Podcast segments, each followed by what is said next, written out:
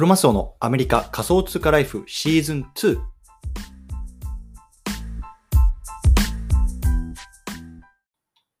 皆さんおはようございます。アメリカ西海岸在住のクロマスオです。今日は9月の12日、月曜日ですね。皆さんいかがお過ごしでしょうか？今日も早速聞くだけアメリカ仮想通貨ライフ始めていきたいと思います。よろしくお願いいたします。さて、今日なんですけども、今日はね、アルファグループに入って10日経って思ったことを3つ、こんなね、テーマで話していきたいなと思います。うん。でね、今日もまた NFT の話をしていきたいなと思うんですけれども、今日の対象のリスナーさんは、アルファグループって何やってんのとかね、もしくはね、まあ、これからね、ちょっとホワイトリストとかを取って、まあ、少しこう、NFT の投資とかに興味があるんだけど、どうやってね、このホワイトリストなんか手に入れたらいいのかな、なんか効率のいい方法あるかな、そんな風にね、思ってる方向けの内容になってます。で、まあ、僕自身ね、まあ、あの先日のポッドキャストでも少し話したんですけれども、この NFT のアルファグループっていうところにね、入りました。で、そこでね、ちょっと10日ぐらい経ったので、今回は、ね、その中の話っていうのをね、まあ、少しこう皆さんに暴露していきたいなと思いますので、興味がある方はぜひ聞いてみてください。というところで、この番組では仮想通貨や NFT、メタバースを中心に株式投資や不動産投資、副業などについてもアメリカから語っていきますので、興味がある方はぜひ登録をよろしくお願いいたします。というところで、早速本題入っていきたいと思うんですけれども、改めて今日はね、アルファグループに入って10日経って思ったこと3つっていうテーマで話していきます。で、まあ、最初3つあの結論から言ってしまうと、1つ目、この投資家たちの目っていうのが非常に超えてるなと感じてます。そして2つ目、本当にこの人たちお金を持ってるなって感じてます。そして3つ目ね、市場は操作できる。うん結構、まあ、きな臭い匂いがセットしてると思うんですけども、ちょっとこのあたりをね、少し話していきたいなと思います。はい。でね、まあ、今日このテーマを取り上げた背景なんですけども、まあ、ちょっとね、冒頭で話したように、まあ、僕がね、このアルファグループっていうところに入りました。で、これ何なのかっていうと、まあ、アルファグループっていうのは、まあ、いわゆるね、この投資家とかコレクターとかの、まあ、集まりで、まあ、ある一定条件を満たした人たちしか入れないようなグループなんですね。でやっぱり世界的に有名なのが、えっと、ムーンバーズをね、こう展開している、これプルーフっていうコミュニティなんですけども、これはね、あの本当にこう世界の、ま、NFT コレクターとか、ま、投資家たちの、まあ、最上級の集まり、いわゆる上級貴族たちの集まりで、このプルーフに入るための NFT を買うのに今ね、まあ、60、70イーサぐらい入らないあの払わないと入れないんですよね。なので日本円換算にと1500万とかそれぐらいするんですけれども、もちろん僕が入ったアルファグループっていうのは、まあね、そこまで高いものじゃなくて、こう日本のね、まあ、いわゆるインフルエンサーである池早さんっていう方がやってるこう仮想通貨ラボっていうようなものがあるんですけれども、そこの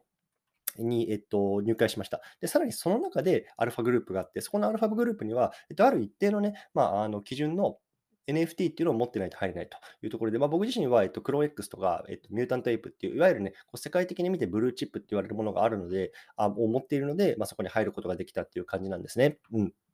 で、まあ、そこに入って、ま、10日ぐらい経ったので、まあ、あの、昨日ちょっとツイートをしたんですよ。で、これがね、結構意外とこうなんだろうな、まあ、いいねをいただいたりとか、まあ、バズっているので、そのあたりをね、あの、今日話していきたいなと思いまして、まずね、ちょっと、あの、このツイートっていうのをそのままちょっと読み上げますね。で、アルファグループに入って10日経過した感想。メンバーの目が超えているので、力のないプロジェクトはバサバサ切られてる。10イーサなんて余裕で落としていくた落としていく人たちが多め。なんでみんなそんなにホワイトリスト取ってくれるの？僕は場違い感半端なくてついていくのがやっとです。何か貢献できないか必死に考えてる。ね、こうなってあのツイートをしたんですけれども、ちょっとこれに沿って一つずつ見ていきたいなと思うんですね。で、まあ、あの、感想一つ目が、まあ、本当にね、目が超えてるなと思います。で、この200、えっとね、この、まず、仮想通貨ラボに入ってるのが多分今1600人、1700人ぐらいいて、そのうちこのアルファグループに入れてる人っていうか多分250人ぐらいかなって言ってました。うん。なんですけど、なので250人ぐらいがいわゆるね、まあ、ある一定条件を満たした人たちなんですけれども、まあね、その中には本当に専業の投資家でね、食ってる人たちっていうのも少なくないですね。うん。本当に投資で飯を食ってるので、本当に会社員で、僕が、僕なんて会社員で、まあ、それでね、こう、お給料でもらったものをコツコツコツコツ貯めて、なんとかね、こう、あの、NFT を買ってるような人たちとは本当にね、桁違いなんですよね。で、やっぱりね、そういう人たちがたく250人も集まっているので、本当に力のないプロジェクトであるとか、まあ、本当にこれ微妙だなっていう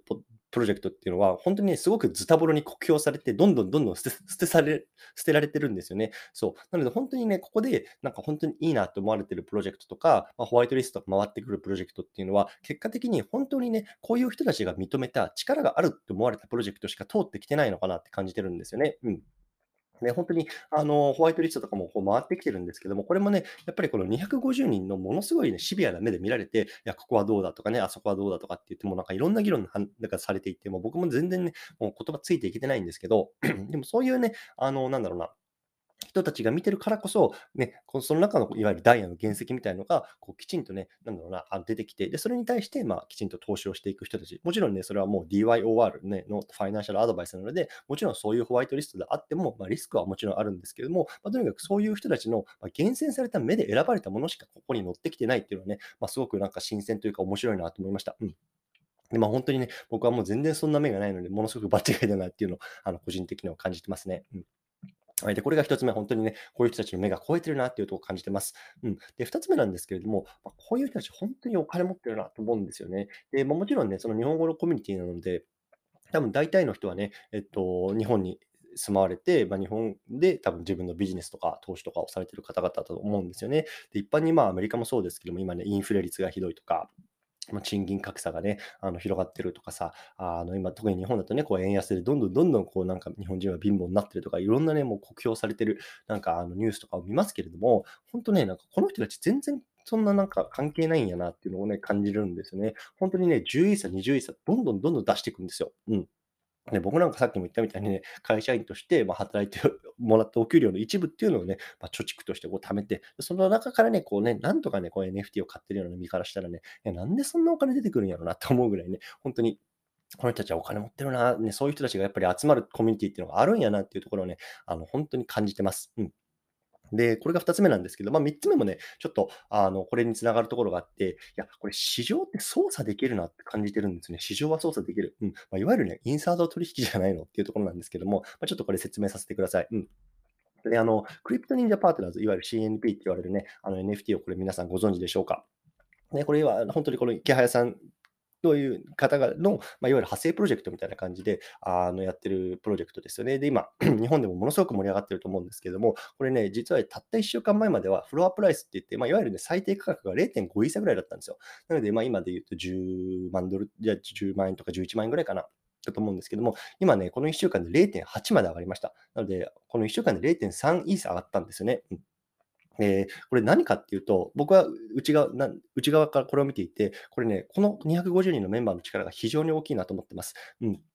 どういうことかっていうと、もちろんね、この250人のメンバーが個人としてこの CNP っていうのを買って、まあ、それで価格を上げてるっていうのもあるんですけれども、一方で、この個人個人の投資家たちが、他の自分のね、友人であるとか、知人の投資家にこれを紹介してるんですよ。ね、この CNP っていうプロジェクト、本当にね、あの日本でもいわゆるブルーチップって言われるものになっていて、これからどんどん上がっていくから、これ買っておいた方がいいよ。ね、紹介してですね。で、その投資家が投資家に紹介して新しいお金をどんどんどんどん入れてきてるんですよね。それでこの1週間一気に価格が変わりました。うん。なので、このね、250人のアルファメンバーが、この5、こっちね、CNP を押していくぞって言ったら、一気に流れが変わって、このね、0.3までガッと上がったのかなって僕は印象を持ってるんですよ。いわゆるね、その、なんだろうな、買い支えみたいな感じですよね。で、あの、なんでこういう流れができたかっていう背景、まあもちろんね、もうこれツイッター上とか、あの、インターネット上にもすでに出ているので、まあ言っちゃうと、まあ1週間前にね、そのカネリンさんっていう、まあもう一人のインフルエンサーが、この CNP を100個ぐらいこう、あの売りに出したんですよね。で、それによって、なんだろうな、あの、一気にこの CNP っていうのがこう価格が暴落するリスクがあったわけですよ。で、それを、まあ、この250人のメンバーが、いや、こんなんいかんと。ね、俺らって買い支える、買い支えるんだっつって、もう一気に買いに走ったわけですよね。そう。で、それで、まあ、価格が維持されただけじゃなくて、一気にこう上まで持ってって、で、今ね、海外の投資家なんか、今、オープンシーンのランキングでもこう10位とかに入っていて、やっぱり海外の投資家とかにもやっぱり目がつくわけですよ。ね、クリプトバンク、PAYC、CNP とかってなってるとさ、もちろん目につくわけじゃないですか。でそれで一気に海外にもこう、なんだろうな、リーチできて、で、そこから今海外のお金っていうのも少しずつ入ってきて、0.8まで上がってるっていうような流れになってるんですけれども、やっぱりこれは1週間前にこの250人のメンバーが、よし、買いに行くぞ、ここから CNP をね、買い出されて、あの絶対に暴落させないぞっていう結託した力、お金があったからこそ、これは僕はあの起こった流れだと思ってます。そう。なので、本当にね、市場っていうのは操作できちゃうんだな、ね、っていうのをあの本当に思いました。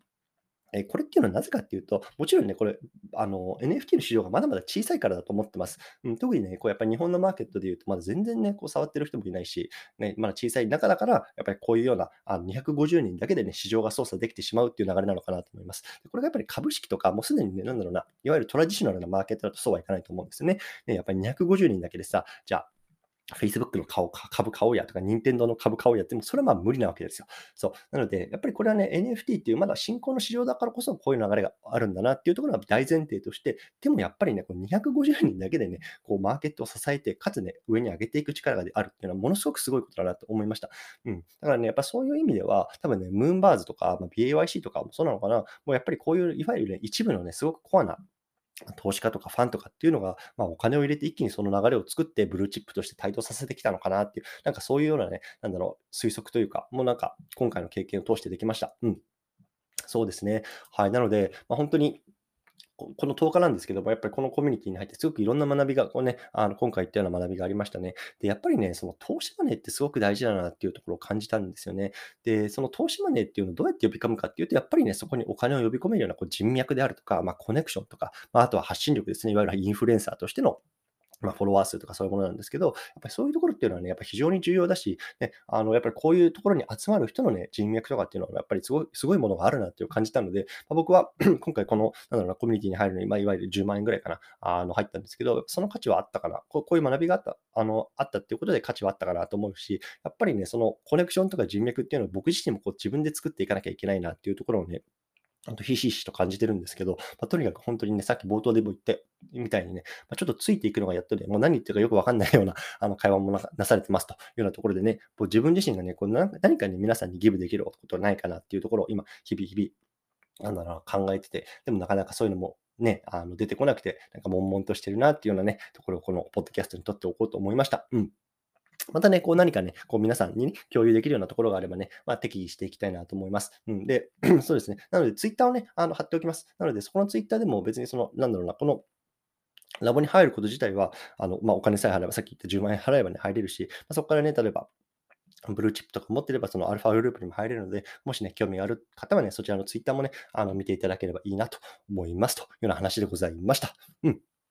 はい。ということでね、今日は、あの、これ撮ってるのがアメリカのね、9月11日の朝なんですけども、いわゆるね、まあ、9-11というところで、まあね、あの、ニューヨークの